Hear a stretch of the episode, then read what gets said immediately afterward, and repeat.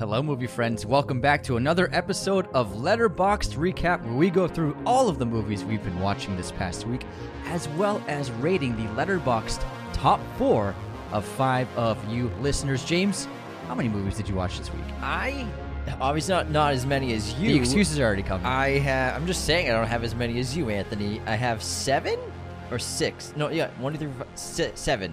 We did a ma- marathon. Exactly. We watched five movies in one day. I needed a little break. How do you dude. not have 16? I needed a break. I watched 15 movies this past I know you probably did. You know, when I watch five movies in a 17 hour period, I need to, you know, relax, maybe maybe not watch a movie for someday. We had a lot of work to do this weekend and, you know, I was grinding and going on runs and going to the gym. Weekend? We, what about the whole week? I did other Where were you? I was doing other things, man. James is busy bee. He's a busy bee. I did have a few movies in the background, but I never finished them. But we could talk about those. Like, Yeah, I yeah, sure. While I was doing a bunch of editing, I had Dune and Chamber of Secrets on in the background. of course you did. Yeah. Does that even count as a watch though? not at the just- same not at the same time, everybody. If it's but just in your desktop background behind Premiere Pro, does it count as I a didn't watch? finish them exactly yeah. while I was doing graphics and stuff like that. right, all right, all right. Now let's get into uh, the first one I watched this week. It was Scream with our Discorders. It was a lot of fun, and I love Scream. Four and a half stars. And I wrote the best slasher movie ever. I think this is the the king of slashers. Ghostface is awesome in this.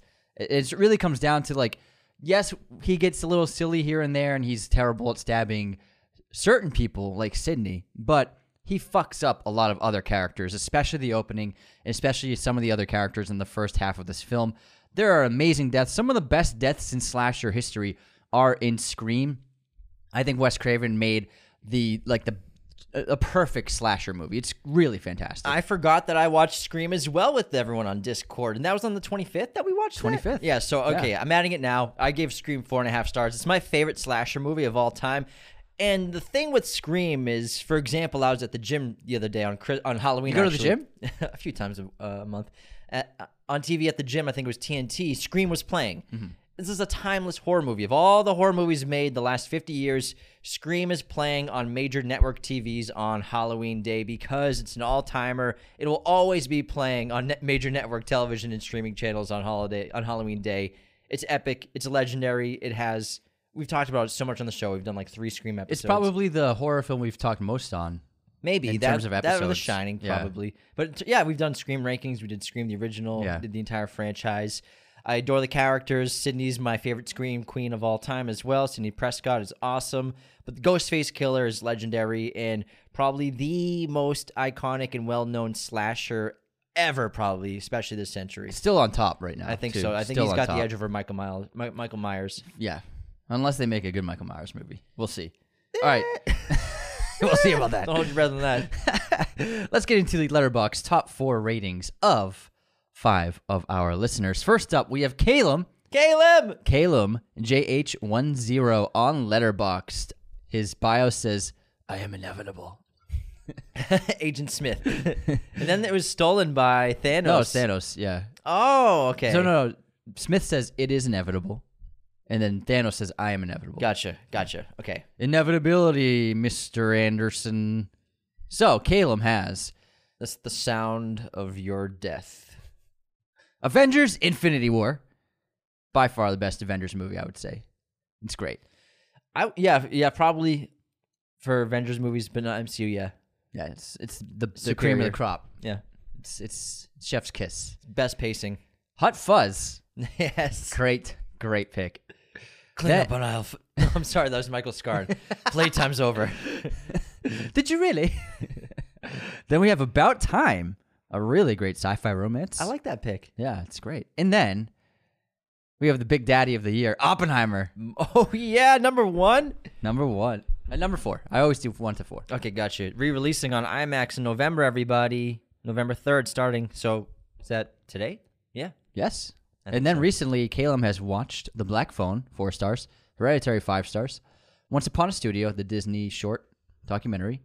And then Ready or Not, four stars. Ready or Not's great. Great poster selections, by the way, Calum.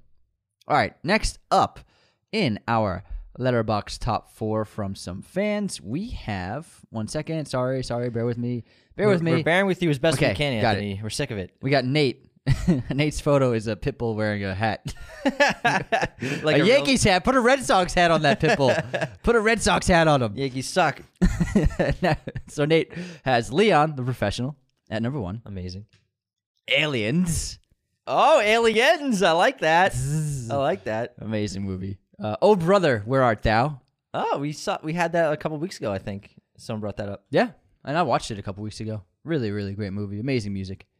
And then another film shot by Roger Deakins, Shawshank Redemption, Great picks. one of his uh, early classics. I like your taste. man. And Nate recently has watched. Ooh, great stuff. Pulp Fiction, five stars. Ex Machina, four stars. Strange Days, the Kathryn Bigelow movie, awesome movie, four and a half stars. And then Total Recall. Bangers. Nothing but bangers for Nate. Yeah, he's in a sci-fi fix. I like it. I love. I mean, I'm craving sci-fi. I might. I might do a bunch of sci-fi this weekend. Y'all We'll know see. how much I love Ex Machina. Next up, Almost as much as Anthony loved Men. I loved Men. Same director. Yes. I loved it so much that I didn't do an episode on it. That's how much we loved it. All right, next we up. pretended like we didn't see it. I haven't heard of that one. we were real quiet when Men came out. I like the title, the title credit with the apples. Well, the uh, logo, the A24 The logo. A24 logo, yeah. I don't even think that's in the movie though.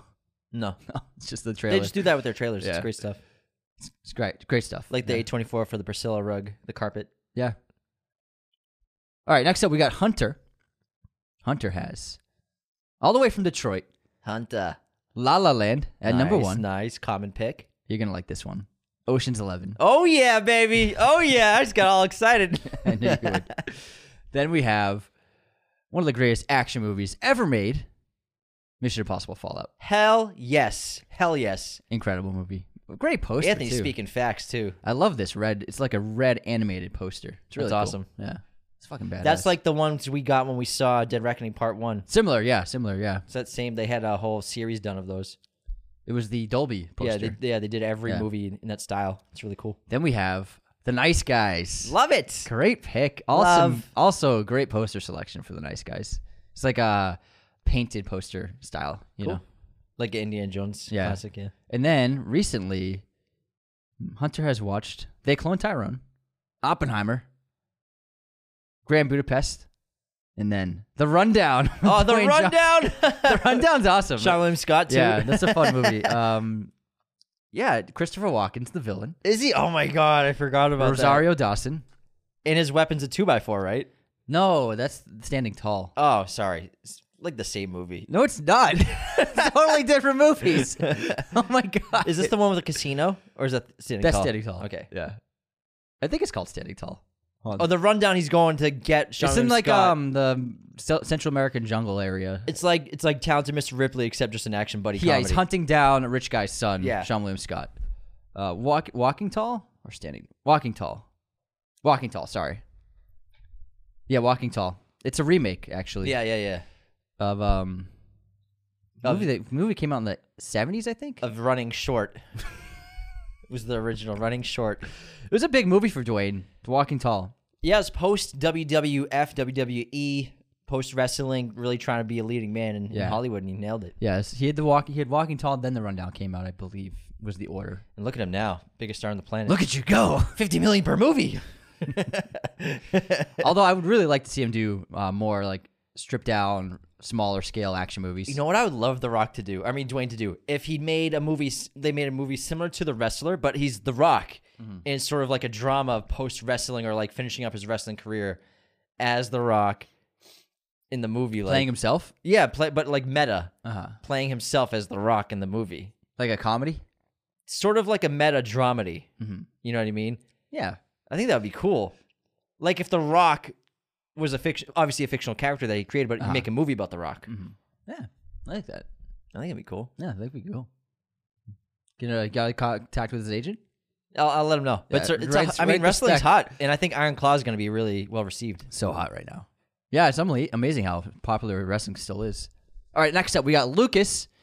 Another day is here, and you're ready for it. What to wear? Check. Breakfast, lunch, and dinner? Check.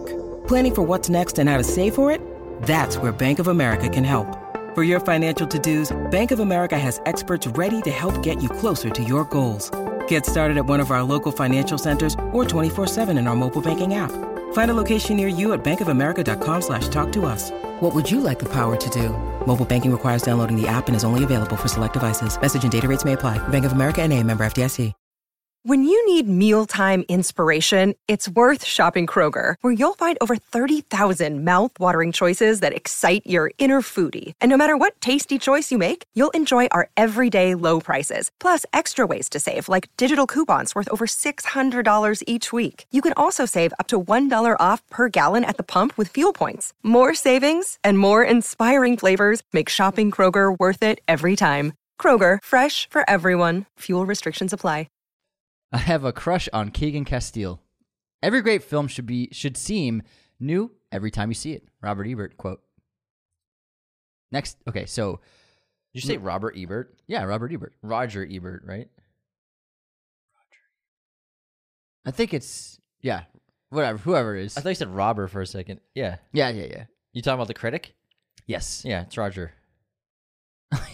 Sorry, Lucas, you're gonna have to change that. Oh, you wrote Robert Ebert? yeah. Maybe Robert. Maybe Robert Ebert's a person. Yeah, let me check. Let me Yeah. see if Robert Ebert is a person. But Yeah. if you mean the critic, it's Roger. Yeah. Fact checked. All right, we got Prisoners, All Timer, The Absolutely. Batman, The Shining, and then Princess Mononoke, Oh, I love this list. my favorite Ghibli movie. I love this list. You gonna watch Princess Mononoke? I saw it many years ago, Uh-huh. um, but I haven't seen it since I've been a, an adult. Oh, But I cool. do want to rewatch it. Yeah, you should rewatch it. And I, like the last time I watched a Miyazaki film, it's probably t- uh, Totoro. But yeah, I gotta get back into Miyazaki. Isn't it Miyazaki? Miyazaki. Miyazaki. Sorry, I'm a dumb American. I You pronounce, are. I You are. pronounce names wrong, Lucas recently has especially watched. in anime. Lucas recently has watched Mission Impossible: Dead Reckoning Part One, four stars. Barbie, five stars. Oppenheimer, five stars, and then Barbie again, five stars. He definitely sent this in July 2023. Absolutely. Thanks for sending it in, Lucas. Then we have number five today, Gravitron, Kayleen Hagen, Gravitron, that's a badass yeah. name. and then um, no Ka- underscores or nothing. nothing. That's badass. They got it. They got it. And then um, Gravitron. like if, if they ever got interviewed on Letterbox, what's your Letterbox username? Gravitron. he, I mean, he must have got, he must have made this early. Uh, but his profile photo is Baby Yoda wearing a hoodie with a basketball. That's amazing. oh my god, it's so funny. All right, we got for his top four, Silence, Martin Scorsese's film. Amazing pick. What a picture. The Incredibles, top tier superhero movie. Absolutely. In my opinion. Top 10. Then we got The Truman Show, Oh my gosh. one of the best films from the 90s. Is that the first time that's been on a top fo- four list? no, we've seen a bunch. Yeah. We've seen a bunch. Great pick. And then La La Land to bookend this top five, I top think, four. I think La La Land is now the most common that we I would say get. La La yeah, Land is it's most up there. common, It's like yeah. that, Interstellar. La La Land and Interstellar. Yeah. Quite a few. Yeah. Cool.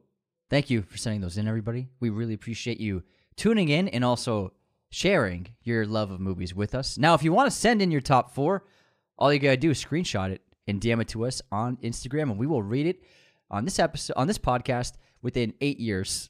yeah, we have quite a few to get to. So by the time we get to yours, it'll probably still be July 2023 that Yeah. you saw Barbenheimer. now, real quick, don't forget that Midnight Ruin is on Letterbox. If you want to watch it and leave a rating for Midnight Ruin, go ahead. We'd really appreciate that. And also, Patreon ad-free episodes are available for this episode as well as every other episode that we post. We have a complete ad-free experience on Patreon now for the $5 tiers and up. So if you'd like to listen to all of our episodes without any ads whatsoever, join our Patreon tier at the $5 tier and you can listen to everything ad-free. Now, let's get into what we've been watching. Now, Anthony's got 13 left. I'll Four- go. I'll go six six to one, six to one. Yeah, it should be a, a fair ratio. I have I have seven left. Anthony has 14 left. Yeah, this is my most ever, man. We did the streamathon, which added five to my. Yeah, well, I watches, figured you. but I still had eleven. Uh, It's I, crazy that you weren't movied out. I was a bit movied out. I never get movied out, man. I know, but like, fuck. All right, next up, I have The Village, which I gave four stars, and I wrote, "This is M Night's best directed film, and shocked everybody with its excellent twist on the initial release. James Newton Howard's remarkable score helps carry the film with Bryce Dallas Howard's debut performance. The film explores the themes of fear and indoctrination in such an interesting way. I really like this movie. This could be, I mean, this is M Night's second best film. It's still solid. It still holds up. And even knowing that it's one of those movies where sometimes when you know the twist, it kind of is not that great on a rewatch. But this movie's still very good on a rewatch.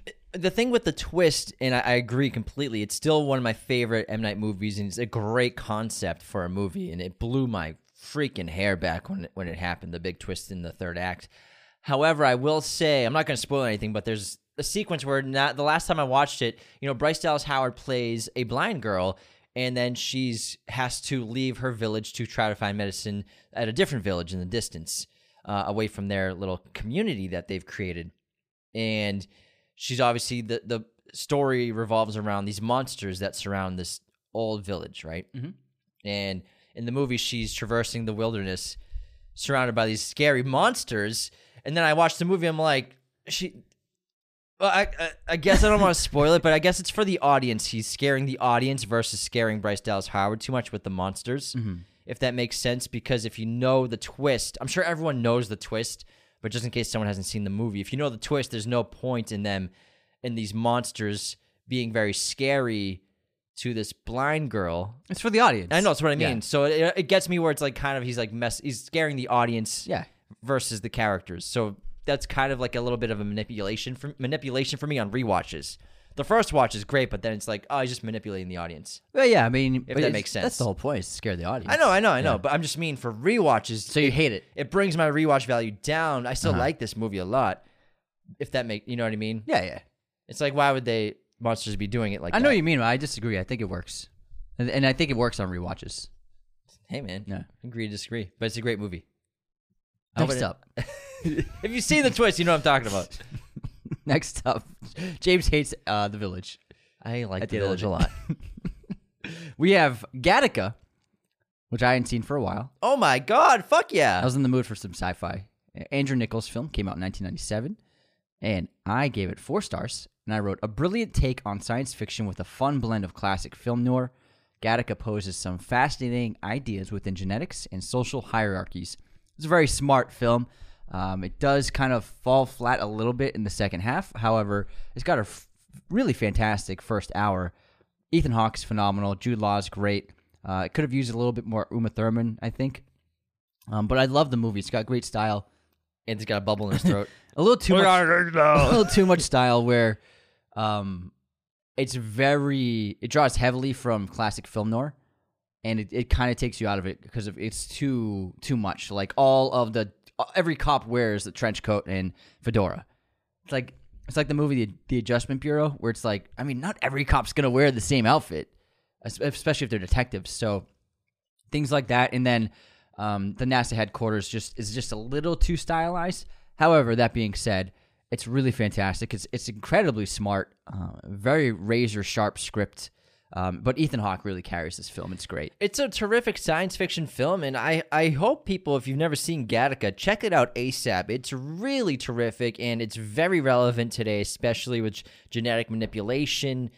And bas- basically, that's the concept of the film. There's two classes of human beings now. It's no longer like race. It's all basically are you this superior genetically enhanced human or a past human, a, a biological organic human, you know? And Well, uh, a natural birth human. yeah, natural natural birth human. They're- they're all organic, Versus yeah. man, but versus manipulated in a lab. Yeah. Where you can alter your babies and your fetus's genetic coding and your embryo's coding for you can select if you want a boy or a girl. You can select if you want enhanced abilities for strength and agility and sports and Height, height, everything. enhanced Yeah. intellect intellect.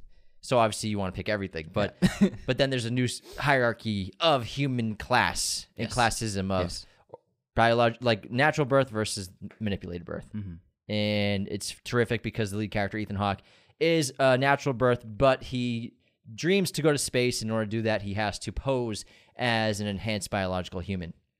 Jude Law is really good. Yeah. Jude Law is such a great underrated actor. He's he's such a scene stealer and everything. Him and Ethan's chemistry is Yeah. off the charts too in this Yeah, movie. they're great Together. I really love Gattaca. Yeah. I would give it four and a half stars. Well, it's not about your letterbox rating. this is my letterbox. well, rating. this is letterbox recap. We can discuss Anthony. It's not that you go and only you get to talk about the movie. moving on to my next movie. I'm just kidding. Should I do one now? yeah, go for All it. right, I'll do one. I guess so. Yeah.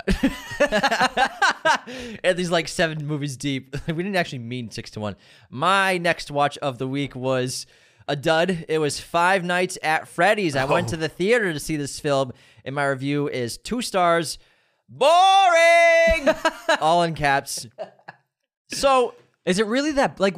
Is it that boring? it's pretty boring. I, I was falling asleep several times in the film. I'm what I gather from the trailer is like what the souls of these kids uh, embody the each animatronic thing. And then Exactly, yeah, the- what's the their ghosts. what? What do they want? They want another kid to join them. They want to. So Josh Hutcherson plays the older brother of this young girl. They want the girl to be. oh, I thought he was her dad. No, no, no. It's the older brother. So they want to bring her and create her and to turn her into one of the animatronics as well. Uh-huh. And I've never played the video game, and I know that this movie is obviously geared to a younger audience, but I didn't realize based off the trailer that it wasn't really a horror movie per se. I what I, I respect Blumhouse a lot for what they're doing with their horror movies lately, with Megan specifically, and with Five Nights at Freddy's.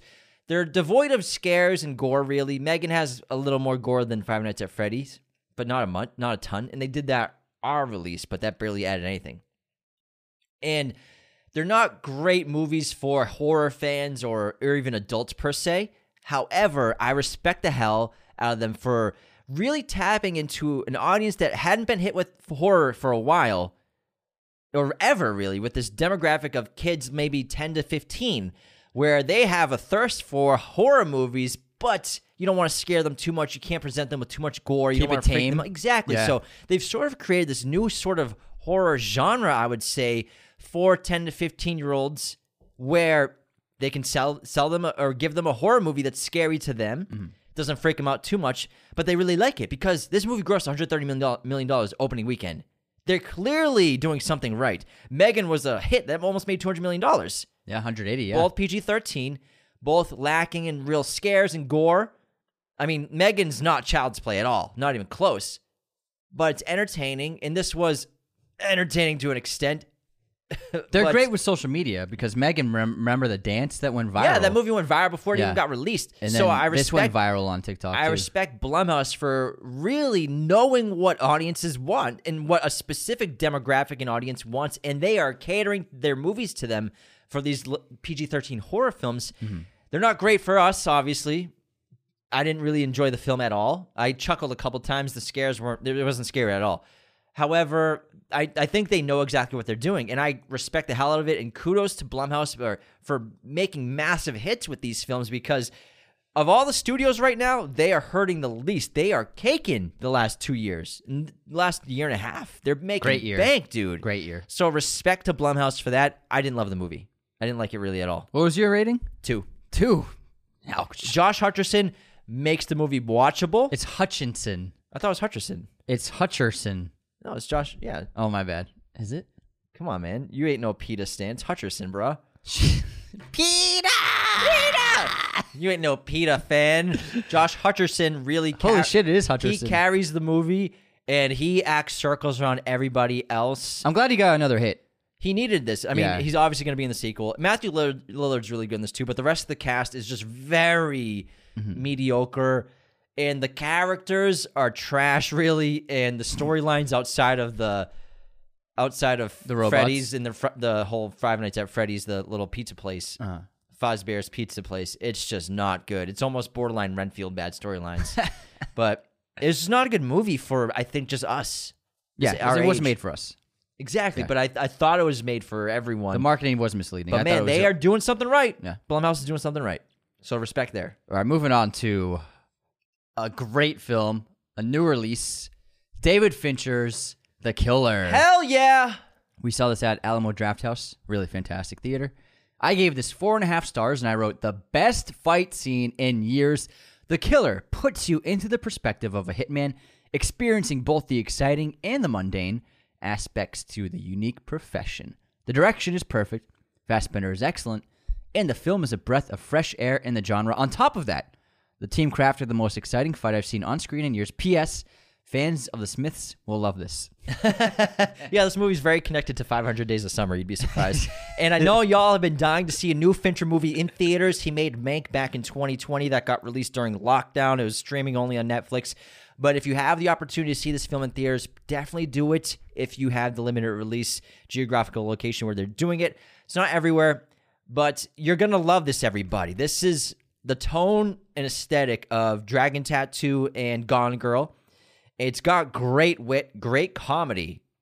You're going to laugh your ass off during this movie. Fassbender's perfectly cast. And I think that Fincher is just a special director, obviously. He's so precise with his filmmaking. He's a goddamn surgeon. And this movie was excellent. And like Andy said, literally the best fight scene I've seen in two, three years. Hands down. On the big screen. It's awesome. It's fun. The music's great. The character of the killer is just great. Like Anthony said, he puts you in the shoes like you've never been before with an assassin.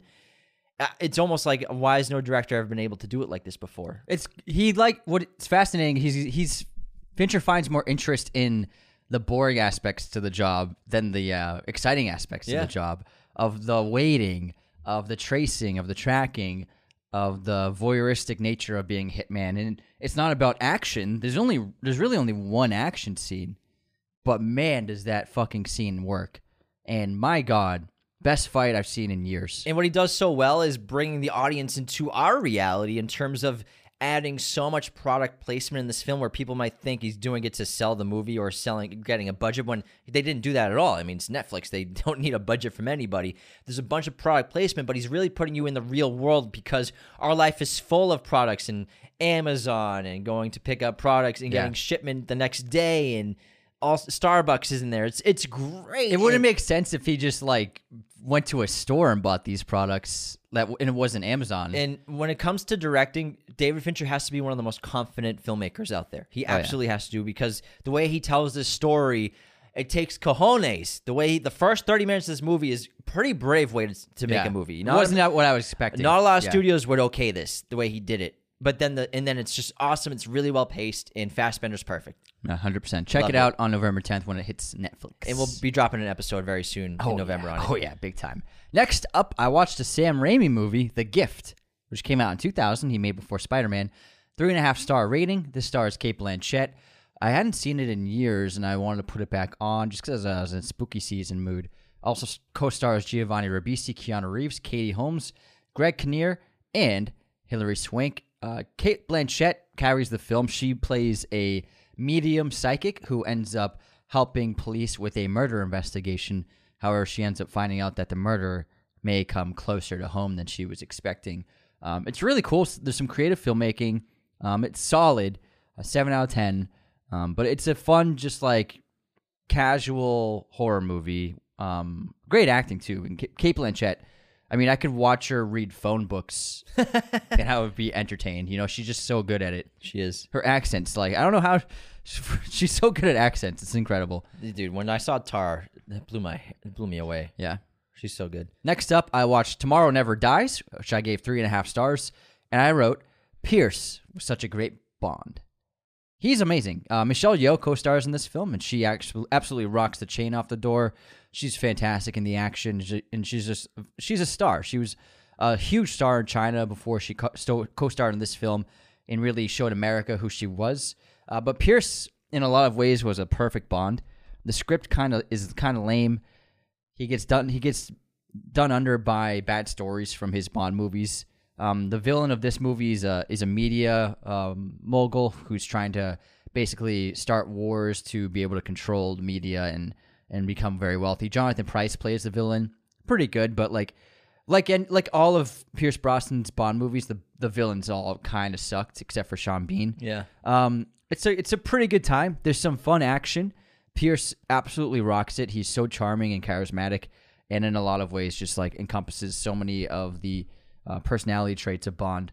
Um, there's a lot of sex jokes and just some some cringy little misogyny here and there. So it's not for the faint of heart. However, it's pretty funny when you look at it in context. But it's, all around, it's a solid movie. A three and a half out of five. Yeah, and we actually are dropping an episode on Bond, Oh, Daniel yeah. Craig's James Bond next week. So stay tuned for that. We're going over his era and his run as James Bond in all of his movies. So it's going to be a terrific breakdown. Great episode, by the way. I just edited it. All right, next up, we're gonna get into. For me, this is when we started our. We did an incredible Twitch watch party Oh, yeah. on uh, October 29th on Sunday for Mm-hmm. 12 hours. We watched horror movies with a bunch of people. it was our first Twitch stream. So we can do these all together. Yeah, so we'll go. The first one we watched was Constantine. We did an episode on this because we love Constantine. This movie still slaps. Four and a half stars for me. I love this film, and I really, really hope that a sequel gets made. Right now, I guess Francis Lawrence says he's he's pitching ideas, and they're batting around concepts for what to do with a Constantine sequel. And it's one of those things where you know you we wish it could have happened sooner, but I'm glad that it's actually potentially really gonna get greenlit. And I wonder what they'll do because the first film's really terrific, but what, what kinds of ideas are they going to explore afterwards? The filmmaking is exceptional in this movie. The aesthetics are great. And we, just- we're doing an episode on V for Vendetta on Monday, and V, and that year was insane. We got 2005, Batman Begins, V for Vendetta, Constantine, as well as what was the other big comic book movie? Uh, uh, You made a tweet. Sin City. Sin City. What a year for comic book films. And they weren't all just straight up superheroes with superpowers. We have great characters, and, and Constantine's terrific. Keanu's perfect, even though he doesn't look like Constantine in the graphic novels. He's the best person He's for the role. He's Yeah. awesome. I gave it four stars, and it is. I wrote, I can't believe we got Constantine, V for Vendetta, and Batman Begins in the same year, and I didn't realize Sin City came out when I wrote this. It's also just, you know, for comic book films, this is one of the most artistic looking, really incredible cinematography and production design. I love the colors, um, really just incredible, inca- incredible camera work, and it's something you don't see that often any- anymore. This kind of quality of artistic cinematography in a comic book movie. Every shot has so much meaning and purpose and art, art Yeah. artistry, and the production design is stellar in this looks film. The fantastic. sets are huge and hardly any green screen. Hardly. but plenty of CGI. But it takes a while to really get to these big CGI set pieces. But just so much practical filmmaking. And I forgot that this is what we were getting out of comic book movies. Mm-hmm. Yeah. Even V for Vendetta. Yeah. Massive sets, tons of great practical filmmaking. Yeah, man, but Con- Constantine just looks great, man. It's a great movie. All right, next up, we watched a classic, the invasion of the invasion of the body snatchers from 1978, the first remake. This is a four and a half star rating for me, and I just wrote goaded. Yeah, I put four and a half stars too. It's an amazing movie. Uh, the soundtrack, the, the musical score is just amazing, just fantastic. Sound design too. Uh, sound design's excellent. Uh, the practical effects look fantastic. The special effects are amazing. The cast is great. This is just like it's one of those horror movies where you're like, oh, I can see so many tropes and so many cliches that we're used to now, but they a lot a lot of them started in a movie like this and a, a few other se- several other classic horror films. Like they started like these trends of kinds of scenes, kinds of characters, kinds of interactions that and situations that just get done over and over again. But this is like one of the originals. It's one of the best alien movies ever made, and Mm-hmm. it's got to be one of the best body swap movies of all time, if not the best body swap movie. Donald Sutherland, Jeff Goldblum, Leonard Nimoy, Brooke Adams, they are all sensational in this film. So well made, so well acted, and the building of suspense is just so gradual and slow until it just explodes in the last 15 minutes. Oh, yeah. It's a perfect, perfect movie, really. I love it. It's really great, man. And it's got one of the best endings of all time. Not just in the horror genre, but of all time in cinema. the last five minutes, goodness. Goodness. Goodness gracious. What a twist. what a twist. All right, next up. Oh, we got Doom. Doom. Not Dune. Doom with an M. uh, starring Dwayne Johnson, Karl Urban, and Rosamund Pike. This movie, I remember seeing it as a kid. It came out in 2005. We were fans of the video game, so we watched it. And I remember really enjoying it, but I don't think I've watched Doom in over 10 years. At least, Because it's just like, yeah, it's just one of those movies that it's not really well received by anyone. However, I will say, it's not that bad. I gave it a three star rating, and I wrote pretty good, not that bad, with the arms up emoji. I gave it three stars too. It's, I mean, It knows what it is, yeah, yeah. and it accomplishes that. Yeah, it's yeah. a cheesy action movie with monsters and zombies on with on Mars. rock music playing. Yeah, it, it's it has very much Resident Evil aesthetic and vibes from that Uh-huh. original movie, and it feels like that as well.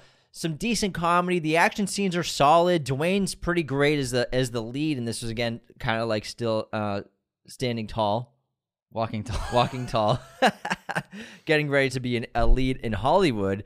He's Carl- also pretty small in this compared to nowadays. even though he's he's massive in this movie, but he's skinny as fuck compared to who he, what he is now. I, he looks like he has an extra sixty pounds now. At least, Yeah. at least. I was like, man, he's he's he's looking pretty skinny here. He's jacked in this movie, but he looks anorexic almost. Like that's how thin he looks compared to the, He's a monst- monster the now. monster he Yeah. is now. And but I mean, he dropped a lot of weight and cut clearly after doing Walking Tall and being The Rock for this movie. Maybe that's what Hollywood wanted him to be at the time, to be leaner. Yeah, that's actually what happened. His um, he had a meeting with his management and agent, the whole team that was representing him. I think it was CAA or, or WME, and they said no more wrestling. They said you need to get skinnier if you want to be an action star in Hollywood and you want to be a Hollywood actor. You can't be this big. I'm And like, so what he cut. you? Have you ever seen an Yeah. Arnold Schwarzenegger movie? Well, I mean, it was two. It was the two thousands. Yes, things were changing. I guess they were really into lean, leanness. lean. It, it was that was trending. Yeah, and so he actually lost a lot of weight and trimmed up. He looks And- so hungry, Yeah, he looks. Yeah, that's why he looks smaller in these, and now he looks like Bigger than ever. he's, a, he's literally a bull. But he's, he's pretty good in the lead. He- So he's he does a solid job. Karl Urban's Well, great. Karl Urban's probably the lead of this movie. Yeah. And Karl Urban's awesome. And obviously, Karl Urban's got great genetics, just a fucking good looking guy. But um, Karl Urban, he's just all over the place in the early 2000s and really good movies that didn't really turn out terrifically. I mean, I love Dread. That movie was awesome. What was that 2010, 2009, something like that? 2012. Is it that late? We had this debate the other day.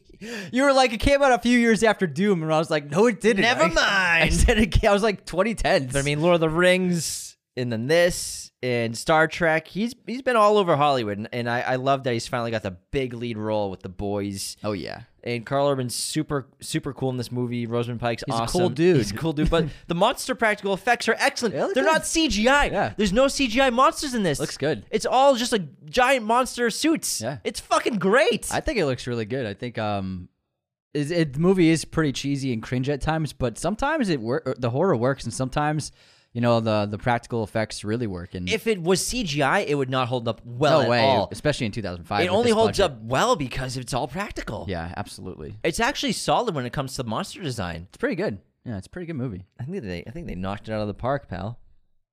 I'm taking all Anthony's lines today. Next up, we have uh, a modern classic.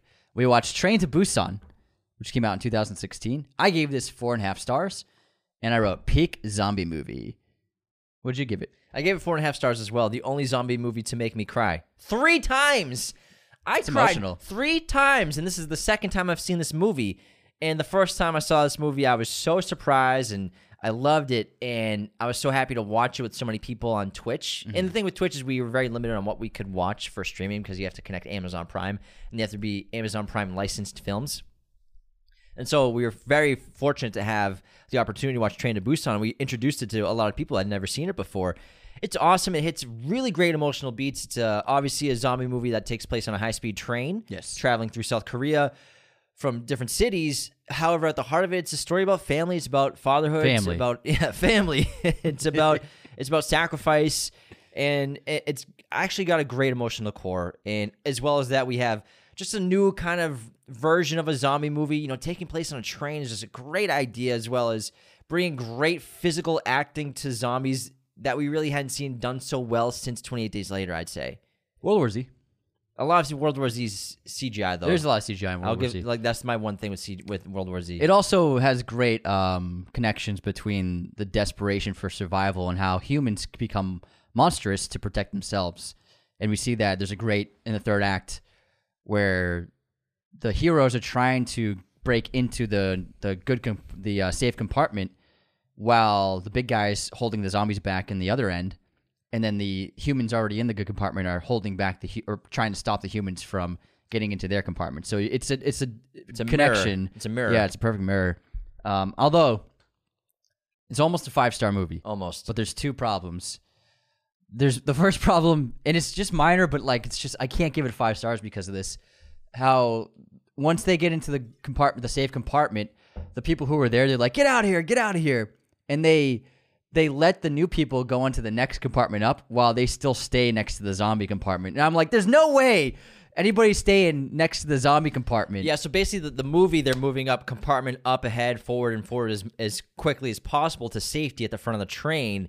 And like Anthony said, they escape the zombie compartment, enter a compartment that's empty, and then ahead of them is the survivors at the front of the train. Yeah. But they won't let them in. Then they do, and then they're like, "Oh, they're infected. We don't want them here." And they let them go ahead of them in the compartment Clo- forward, closer to the nose, which is Yeah. empty of zombies and anyone. That's really the safest place. Yeah, So, so- I mean, I, I, when I watched the movie, I'm like, no, why are you?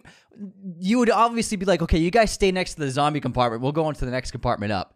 That would have been the realistic choice. I agree. That's my one con to the movie Yeah. because that's exactly what would make sense. Is like, no, we're gonna get further away from the zombies. Yeah. You guys can stay closer to the zombies. Yeah, exactly. Yeah, But and I thought that they were just gonna sh- throw them off the train or something. yeah. And then there's I also I the the the asshole guy. He kills so many people and it drives me nuts. I'm like, this guy is just getting everybody killed, protecting himself, and it's driving me crazy. Which guy? the bad the asshole at the the the business guy who Well, no, that's part of the character though. I know, but it's just like it infuriates me because so many innocent people get killed because Exactly. of him. Exactly. I know. He's supposed to infuriate. I know, I I, know. think that's a great part of his character. No, yeah, you're right, Is he's constantly using people's lives to save his own. He throws people in front of the zombies. It makes my times. blood boil. He's, he's supposed to. You're supposed to hate him. But Oh my my, so that's my first con is the compartment shift where they make them go further away from the zombies when it, it Yeah. really doesn't make a ton of sense to me. And then my one other con to it, which it's minimal, is so the three surviving guys as they're moving up the train compartments. The one, The uh, main trio? Sang-hwa, Yeah. Uh-huh. he's the big guy with the who punches everyone, punches the zombies. Throwing a punch and hitting somebody in the face, You're hitting their teeth. It really fucking hurts. And sure, I'm sure he's a tough guy and can take a couple punches off. Fa- like he can punch a few people bare knuckle, no problem. But I mean, he's not a bare knuckle boxer, so there's no way his hands aren't breaking pretty quickly, as well as getting infected from his fingers and hands get or knuckles getting bloodied and cut open, and then zombie blood mixing with his, which because they're covered in blood as well. So that's my second con to the movie, which is why I I don't give it five stars because of the compartment thing and because of the the punching, which I love the punching, but I think it would have made so much more sense if he wrapped his hands with tape or something. Yeah, um, I don't think it's the mixing of the blood; it's, it's bites which cause it. However, I it still should be ha- he should still get infected because when Yeah, you, he's punching when- them in the mouth. When you punch people in the mouth, you're, you're if you do it as much as he does, you're you're gonna hit some their teeth. and saliva, it's Yeah. everywhere. So I totally agree. I think whenever I see the movie, I'm like, he should have wrapped up, ta- taped up his hands. Maybe they could have found like baseball tape the kid had for a grip. Yeah, or just a towel. Yeah, or a towel. So it, looks great, but It's badass as hell. but it, when you, I mean, we have we know that world a little bit, and you know that when you hit someone, first of all, it hurts your hand a lot, and why then they- yeah, and why also you're gonna be hitting you're gonna be hitting teeth if you're punching people in the face, in the mouth, and jaw and stuff. You're gonna hit teeth. and I love the character. Th- but those are just my two reasons why I don't give this a five star It, it's almost that's yeah. Otherwise, it's a perfect movie. It really is. It, those are the things that keep it from being really a ten out of ten. But it's a nine out of ten. It, otherwise, the movie is an, like one of the best zombie movies ever made. sensational. It's Yeah. up there with 28 Days Later, and I don't care if anyone doesn't think 28 Days Later is a zombie movie. To me, it is. You're the only person who doesn't. who says? No, people come after us all the time. okay. Every time Uh, we make a comment about or a video about 28 Days Later being a zombie movie, we get a bunch of Hey guys, leave James alone. "Hey, James, specifically, you idiot, you moron! It's not a zombie movie. It's a virus movie." All right, moving on to Saw. We finished up the watch party with Saw, which came out in 2004. I gave God, it. I feel so old. Yeah, directed by James Wan. I gave it three and a half stars. Now, this movie is awesome. It has a lot of amazing moments. It's got some really brilliant parts to the story. You gave it three and a half. Three and a half. Me too. Amazing setup. Really cool stakes. Uh, the gore is awesome. And then a fantastic ending. However, the action scenes are terrible. Really, really bad. Yeah. Especially the the gun back and forth in the bedroom with the Oh my God. and the It's and so bad. the other guy. So this movie it walks the line between uh, horrifically brilliant and then laughably bad. It just walks that line, and it's just like there are moments where you're like, "This movie's awesome." Then there are moments where you're like, "Oh my god, this is so bad." And also, Cary Elwes can't hold. He can't do an American accent in this movie. He dropped that accent after the first day of filming. He might as well have tossed a Cheerio in there, Yeah. mate. Like he was he, half of his dialogue was English, British. it was half of it was British. He, we kept laughing every time he dropped it. the makeup on him is really bad too. Yeah. It's like he looks like he's going out for Halloween trick or treating because they make him look they make him look very pale with the brown cheeks to look at like like his cheeks are hollowed out or he's looking very Yeah. sickly. It just doesn't look that good. Yeah, but I mean, there's some really great moments to Saw, and there's a reason why it became a sensation and created a franchise. But oh my god, the action scenes, the chase scenes, anything physical, it's just it's bad. It's- yeah. It's like it's like you're watching an ep- an action scene in CI, CSI. Yeah, but it's a brilliant concept. It Yeah. really is, and I think James Wan's a great director. And you know, clearly they did something right here with Saw because people loved it. And I like this is my favorite Saw movie, especially because the gore is so minimal. You know, it's more of the idea of things that happen. We don't really see that much gore. Even the guy who's escaping the razor field, it's only a few seconds of him crawling through it, but we don't get like close ups of his skin getting cut open or And anything like up. that. Yeah, and so they do a great job of it's a, a movie about gore porn, kind of, but it's just minimal. And I forgot how little gore there actually is in Saw compared to the sequels. Yeah, I actually I haven't seen enough Saw movies to rank them. I've only seen three. Saw three was the last one I watched, and I remember that was just gross as hell, man. I think I, that was the it last was, one. It I was watched, too. gross, man. I Yeah. couldn't get through it really. All right, next up, after the watch party, Well, that was the last movie I watched. Besides putting Dune and I got four more. Harry Potter on the background during editing. I watched Upgrade, uh, directed by Leigh Whannell, who actually wrote Saw and is one of the actors in Saw. He's the other guy who's chained up. Um, I've been meaning to watch this for a while because a lot of people recommend it. and It gets a lot of love online. It's a solid action movie. I gave it three and a half stars. It wasn't quite as good as I was expecting from the hype I've seen online. Like people say, this is like one of the best action movies made recently. It's it's really good. It's solid. It's about a guy who gets paralyzed from an accident um, in an attack by apparent robbers, and then he's friends with a genius billionaire inventor who gives him this nano chip technology chip to put on his spine to give him the ability to walk again. And then um, the computer inside of the chip actually helps. It controls his body whenever he wants it to, and also speaks to him. Uh, it's called STEM, so they have a constant d- running dialogue. And STEM, uh, when he's in a co- confrontation, can use his body how to defend himself from anyone and to kill anyone. Um, I guess the I guess the villain um, within five within ten minutes. Um, so that kind of took me out of it. I guessed it correctly because it just seemed kind of obvious. Um, but then also uh, the casting is a little off. So the the billionaire, it's like this billionaire des- um, software engineer designer who's created like a, a tech empire, um, but he does all like the coding and stuff. But he's played by like a ten out of ten, like a male model. And it's like th- this guy shouldn't be a male model. He should not be this attractive. And so that took me out of it immediately. Like they should cast someone who looks like the the founder of Ethereum. like that's who the guy is. You know what I mean? Not not a fucking male model. You know what I mean? So that's that was a problem I had with the film. You know, it was the action scenes are good. Um, it's pretty entertaining, but it wasn't as fun as I thought it was going to be. The trailer seemed made it seem like it was like a really fun action movie. Um, c- not quite as fun as as I was expecting, and a little bit slow actually. Um, but um, I really like Logan Marshall Green. I think he's a really talented actor, and he he carries the film. Uh, excellent physical performance in this. But uh, yeah, seven out of ten. Then I watched Spectre uh, and prepped for our Daniel Craig Bond episode, and I gave it three and a half stars and wrote, "Damn, this film looks good, but never quite works." Um, beautiful production, really impressive sets, um, stunt work, action, uh, everything about the film is just beautiful. However, it's got an empty interior and a terrible villain in Christoph Waltz's Blofeld. Uh, basically, a strange interpretation of the famous character from Bomb and Lore. And you'll hear about it more in our Bond episode. It just failed, and I I think that they were planning for this to be Craig's final film.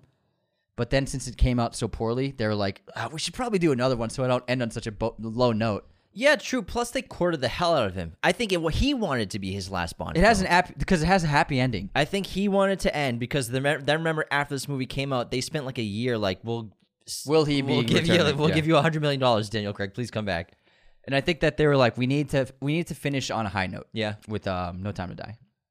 And then I watched Poltergeist, which came out in 1982, directed by Tobe Hooper, and produced and kind of co-directed by Steven Spielberg. Gave it four and a half stars, and I wrote an all-timer. So many films have borrowed from br- the brilliance of this iconic classic.